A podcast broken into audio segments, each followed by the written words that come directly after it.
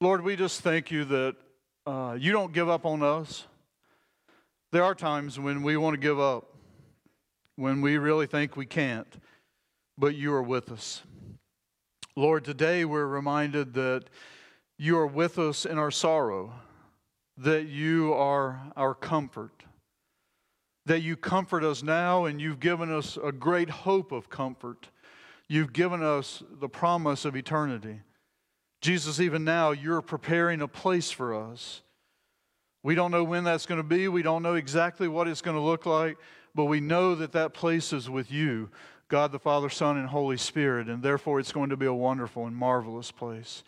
So thank you for that hope. Thank you for that comfort. I pray that in this message today that I might be able to just in some small way help your people uh, get a glimpse of that great hope that is ours. We ask this in Christ's holy name. Amen. I'm going to read from John 14, and I went back and forwards in terms of how much to read from John 14. Uh, but this whole chapter is so rich that I decided at the end to just read uh, three verses today. And Jesus is speaking at this point, and remember, he's teaching his disciples. He's preparing them for that time when he departs. And he says in verse 1 Let not your hearts be troubled. Believe in God, believe also in me. In my Father's house are many rooms. If it were not so, would I have told you that I go to prepare a place for you? And if I go and prepare a place for you, I will come again and will take you to myself, that where I am, you may be also. And then we'll look at the, the other verses down through seven, maybe next week, where Thomas replies, and Jesus says, I am the way and the truth uh, and the life. But back to verse one let not your hearts be troubled. Believe in God, believe also in me. Let not your hearts be troubled. Trouble's an interesting word, isn't it? I mean, it can mean that you walk through the door at your home and your spouse or your parent says, We need to talk. Uh oh. I'm in trouble. I remember one Sunday night I came dragging in kind of late after being out with some college buddies. And when I came through the door, I tried to quickly go back and get in the bed so I wouldn't have a that I'm disappointed in you conversation that I knew was coming. And I heard my mom say, You need to go talk with that boy to my dad. I kind of pulled the covers over my head without even undressing, hoping I could get away with it. It didn't work. There was trouble, there was consequences. Trouble can refer to, to car trouble. It can refer to I, I'm having trouble with my plumbing or with my roof. It can mean that your soul is troubled. It can mean that your, your spirit's so burdened by something going on for you or, or a member of your family or, or maybe just something you see going on in the world. I mean, uh, we watch the news and our hearts can be so burdened, so troubled. And the word used in our text is actually a pretty strong word. It's a word that refers to something that, that's such a trouble that it causes us distress, that it can even cause moments of panic. Actually, the word was sometimes used for something so disturbing that it could even cause a riot to break out. An interesting thing is that the scriptures never denies the presence of trouble.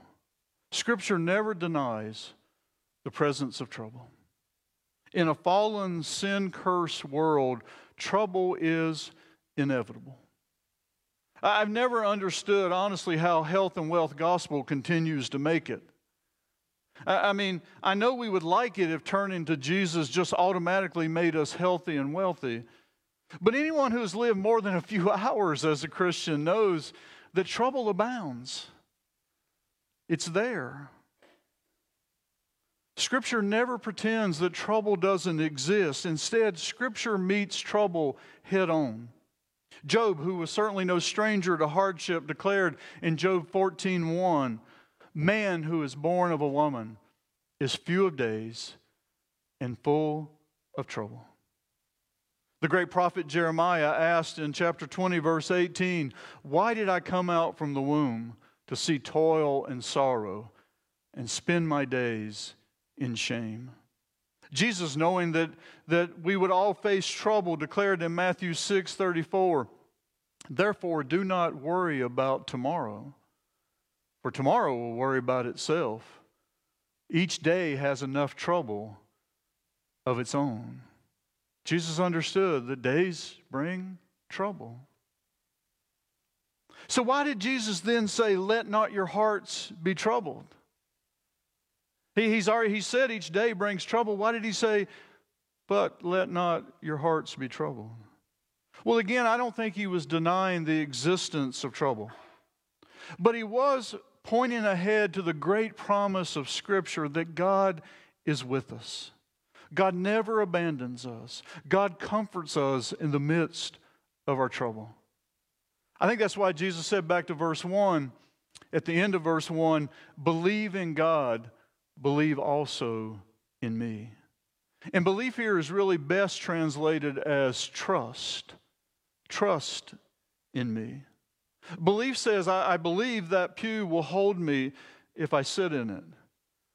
Trust says, I'm going to plop down in it. Belief says, I believe my parents will catch me.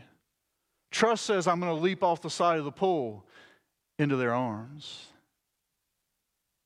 Jesus is saying in times of trouble, trust me. Trust me. And the next verses, Jesus is going to speak of our comfort and our hope uh, about heaven, about the future that we have if we trust Him. But the promise of Scripture is not just for the future, the promise of Scripture is for comfort in the here and now. The Apostle Paul wrote in 2 Corinthians 1 Blessed be the God and Father of our Lord Jesus Christ, the Father of mercies and the, the God of all comfort. Next, who comforts us in all our affliction, so that we may be able to comfort those, excuse me, comfort those who are in affliction with the comfort with which we ourselves are comforted by God. Many of us I've also learned to lean on the comfort of Psalm 23. Yea, though I walk through the valley of the shadow of death, I will fear no evil, for thou art with me. Thy rod and thy staff, they comfort me. This life has its troubles, and those who trust in Christ are not exempt from trouble. But we're promised that the Lord will be with us and He will comfort us in the midst of those troubles. But here in our text this morning, Jesus is very much concerned about the trouble that awaits the disciples, the trouble, the great distress we all experience when we lose a loved one. Jesus' death is hours away at this point as he's talking. And once again, he's preparing the disciples. And this time, he's giving them and us the great comfort, the great hope of life eternal, of life after death. Verses 2 and 3 again. In my Father's house are many rooms. And then Jesus says, If that wasn't so, would I have told you that I go to prepare a place for you? And if I go and prepare a place for you, I will come again, and I will take you to myself, that where I am, you may be also. My Father's house is another name uh, for heaven. It's called My Father's house. I remember the, song, the old song, and it's a big, big house with lots and lots of room. It's a big, big table with lots and lots of food. Remember that old song that, was a popular song? It's a big, big yard where we can play football, uh, even. But it's a, it's a big, big house. It's a name for heaven. The word room means dwelling places. And the image here is of a house uh, with many rooms, and it's a reminder that we're going to have intimacy with God in heaven. We're going to dwell with God. This is not so much an, an, invitation to speculate about what your room will look like or whether we will play football in the yard, but this is a, an image to think about how intimate we're going to be with God in heaven. That we're going to intimately dwell with God the Father, Son, and Holy Spirit. John, in a vision, received a glimpse of heaven. And one of the things he recorded in Revelation 21 3 was this And I heard a loud voice from the throne saying, Behold, the dwelling place of God is with man. He will dwell with them, and they will be his people, and God himself will be with them as their God. Beloved, our hope, our ultimate comfort is that there is an eternal place for us that Jesus is preparing even now. He's preparing a place for you and for you and for me and for all those who trust in him. And I agree with what uh, with Paul David Tripp who asserts in his book Do You Believe that everyone cries out for eternity. Some just don't realize that they're crying out for eternity. He writes this The little boy who is choking back his tears because he's been bullied is crying out for eternity. The wife who is devastated by her husband's adultery is crying out for eternity. The old man who is dealing with pain and weakness and loneliness is crying out for eternity. The lonely teenager who just wants to be understood and accepted is crying out for eternity. the worker who has been reamed out by his boss once again for reasons he doesn't understand is crying out for eternity. The hungry, homeless person is crying out for eternity. Somehow, some way, we all know in our hearts that this is not the way it's supposed to be. Some way, somehow, we all long for a better world. And Jesus said, I've gone to prepare such a place for you. Excuse me. and I'm coming back.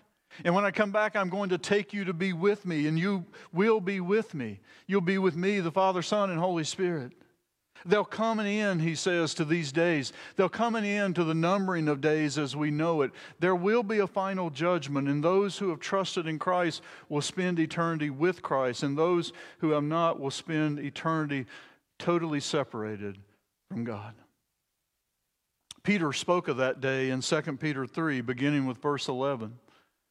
Since all these things are thus to be dissolved, what sort of people ought you to be in lives of holiness and godliness, waiting for and hastening the coming of the day of God, because of which the heavens will be set on fire and dissolved, and the heavenly bodies will melt as they burn? But according to his promise, we are waiting for new heavens and a new earth in which righteousness dwells. Think about that one for a moment. Everything you see will come to an end, it will be dissolved. Even these beautiful mountains that surround us, they will be dissolved. Everything we tend to think of as permanent will be no more. Instead, there will be a new heaven and a new earth for the righteous. That is, for those who have trusted in Christ as their Lord and Savior. As glorious as and majestic as these beautiful mountains, for example, around us are, God's got even more beautiful ones in store. I can't imagine it, but that's the promise.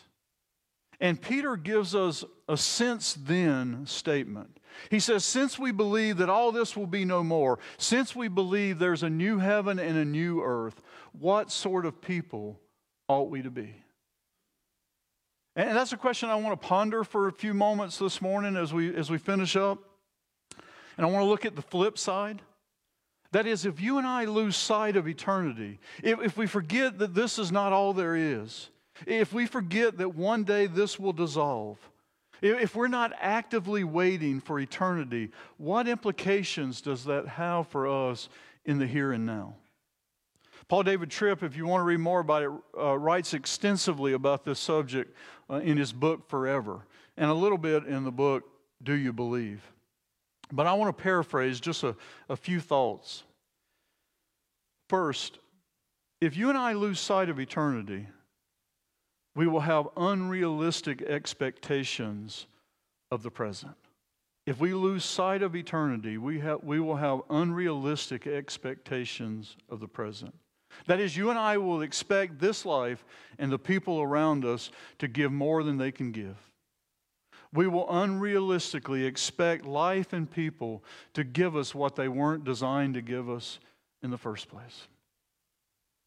And if we expect too much, you and I are going to be burdened by disappointment. If our ultimate goal is to build the best paradise on earth that we can build, that we can afford in the here and now, it's going to disappoint us every time. You and I know that. We know that in our heart of hearts.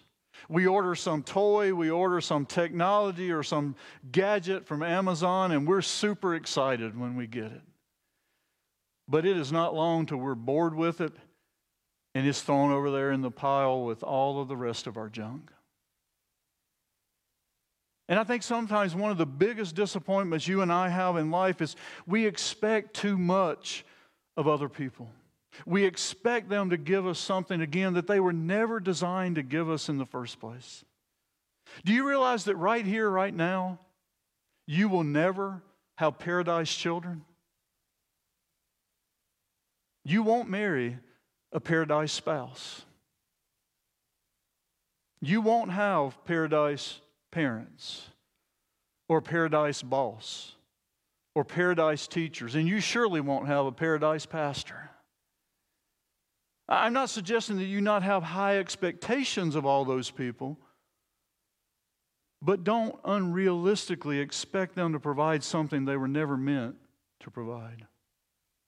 I believe with all my heart that our eternal relationship with God the Father and Son and Holy Spirit is going to give us, is the only relationship that's going to give us the longings we all desire.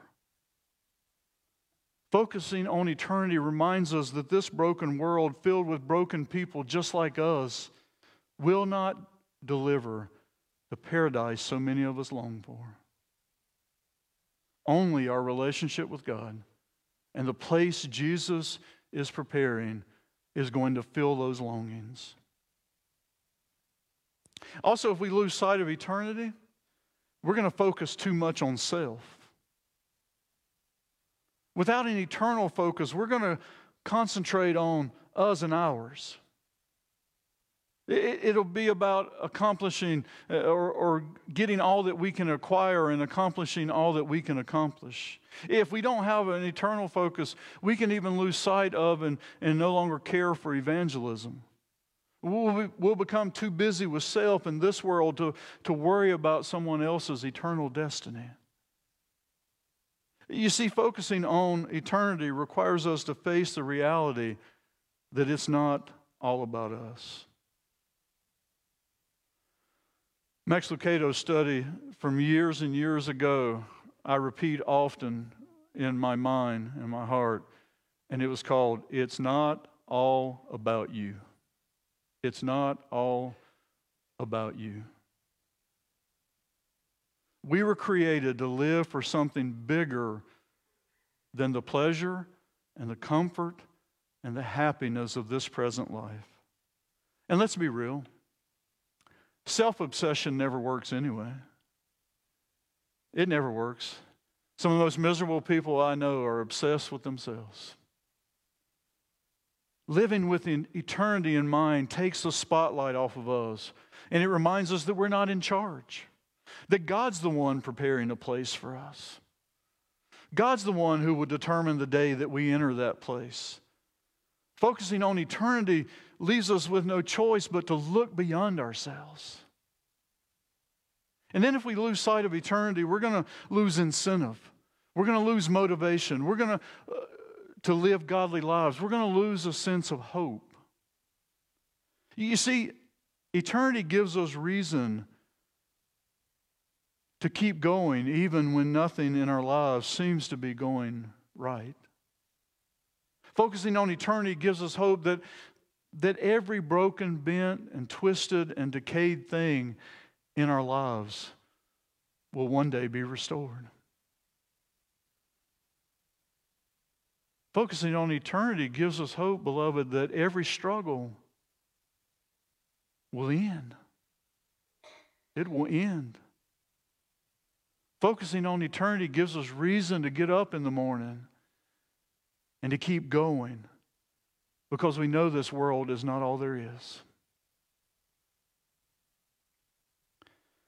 Losing focus on eternity can also destroy our relationship with the Lord. It can cause us to live in excessive fear. It, can cause us to forget that there are consequences, long term consequences for our actions. I could list more. But here's what I want to say this morning very simply Jesus is preparing a place for us right now. So we too should be preparing right now. We should live with a preparation, not a destination mentality. That is, we don't live here as if it's our final destination.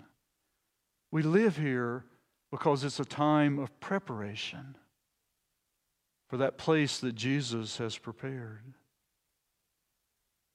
We're called to live here ever remembering that Jesus is preparing a place for us. And he's coming back for us. We're not forgotten. He's got a place.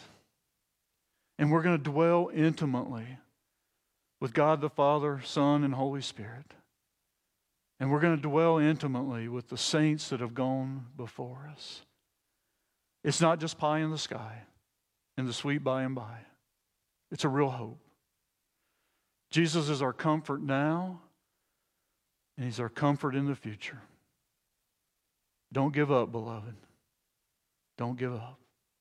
He is our hope, He is our comfort.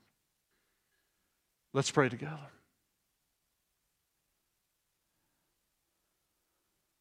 Lord, I know some of the trials of your people. And Lord, some of their trials are, are so deep they, they, they don't even share them with others. Only you know them. Comfort them, Lord Jesus. Comfort them. Strengthen them for the days ahead. Fill your people with hope. Hope that causes them to get up out of the bed again tomorrow and do it again. Even though work is tough even though the school routine begins to feel like drudgery. Fill us with hope. Show us that this life is not all there is. And that you're preparing a place, and we can't fully describe it, we can't fully know what it is, but it's going to be so much more beautiful than anything we've ever known. And maybe there's one today that, that's at their wits' end. And I just pray, Lord, that they wouldn't give up. that they'd be willing to say, I can't, but God can. Oh, God, be our comfort. Give us hope. Fill us with that hope and comfort each and every day. Lord, today we come to this table, and it's a great reminder of our hope and our comfort. It's a great reminder of our strength that, that you're with us. We pray that you would set aside this table today. Lord, that this table would be holy unto you, that this bread and this cup would be consecrated unto you, that our partaking of this bread and this, this cup would be pleasing unto you. Lord, may it be a reminder that not only did you die for us, but you rose again on the third day, and you are preparing a place. Lord Jesus, thank you. As we partake of this bread and this cup, may it cleanse us. May it wash away our sin, including our deep seated fears. May we be reminded that our hope and our comfort is indeed in you. In Christ's name we pray. Amen.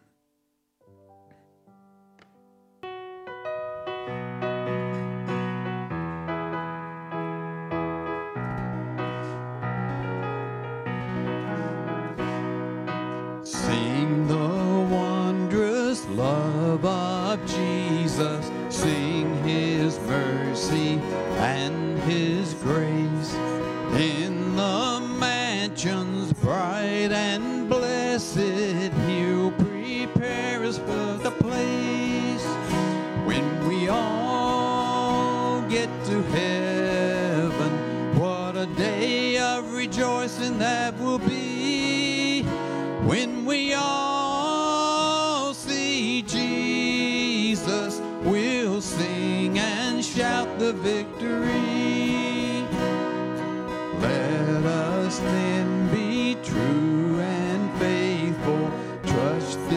Serving every day. Just one glimpse of Him in glory will the toils of life repay. When we all get to heaven, what a day of rejoicing that